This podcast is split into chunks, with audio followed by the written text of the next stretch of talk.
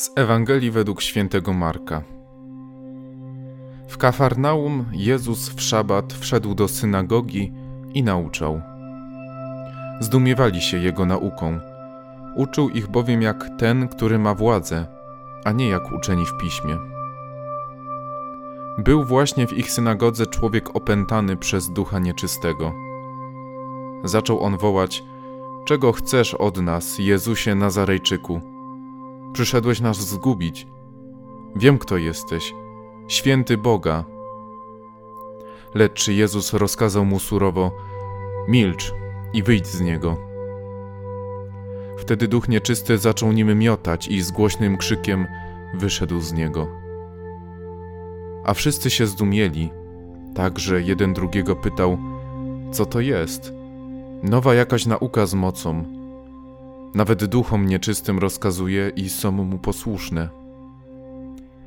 I wnet rozeszła się wieść o nim wszędzie po całej okolicznej krainie galilejskiej.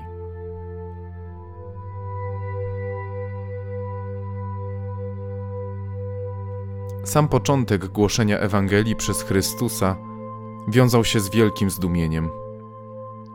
Była to całkiem nowa i unikatowa droga, przez którą dobry ojciec zbliżył się do swoich dzieci. Nie z biczem kary, ale z ręką ponoszącą do policzka. W ośmiu wersetach dzisiejszej perykopy słyszymy aż o czterech zdumieniach z powodu Chrystusa. Pierwszy szok dotyczył nauki Jezusa. Nie uczył jak jeden z wielu uczonych w piśmie, nie dokładał kolejnych przykazań, nie był surowym wykładowcą prawa ale mówił jak ten, który ma władzę. Władzę, która nie polega na wydawaniu bezlitosnych dyktatów, ale na podejściu z miłosierdziem i łagodnością. Bo ten, kto ma władzę, może okazać się bardziej litościwy niż ten, który tylko skrupulatnie wykonuje uchwalone prawo. Święty Marek zapisał, że Żydzi byli wręcz oszołomieni jego nauką. Drugie zdumienie – okazał nieczysty duch. Krzyknął: Co nam i tobie, Jezusie? Nie wiedział, że jego dni są już policzone, a jego panowanie ma się ku końcowi.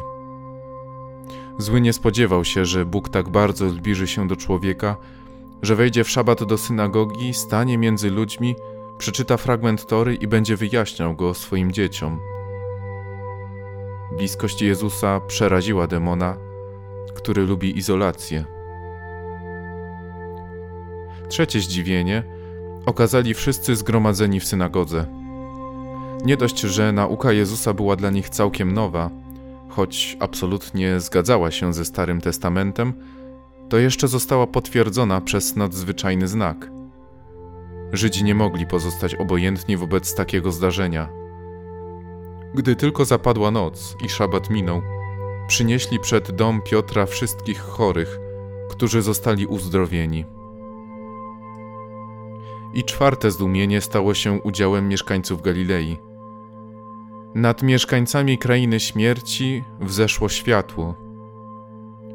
Może wielu z nich nie spodziewało się już teraz Mesjasza, zwłaszcza biednego cieśli z małego Nazaretu. Może byli zmęczeni wieloma różnymi pseudoprorokami, którzy próbowali ich zwieść na manowce. A może ich wiara była po prostu szabatnia. Jezus zdumiewa od samego początku. Ewangelia wchodzi na świat z wielkim wow. Pytanie, czy mnie i ciebie po tylu latach katechezy, modlitwy i relacji z Panem coś jeszcze dziwi, zaskakuje? Czy coś jest nowego i zmieniającego całkowicie perspektywę? Warto się zdziwić, nawet jeśli slogan mówi, że zawsze tak było.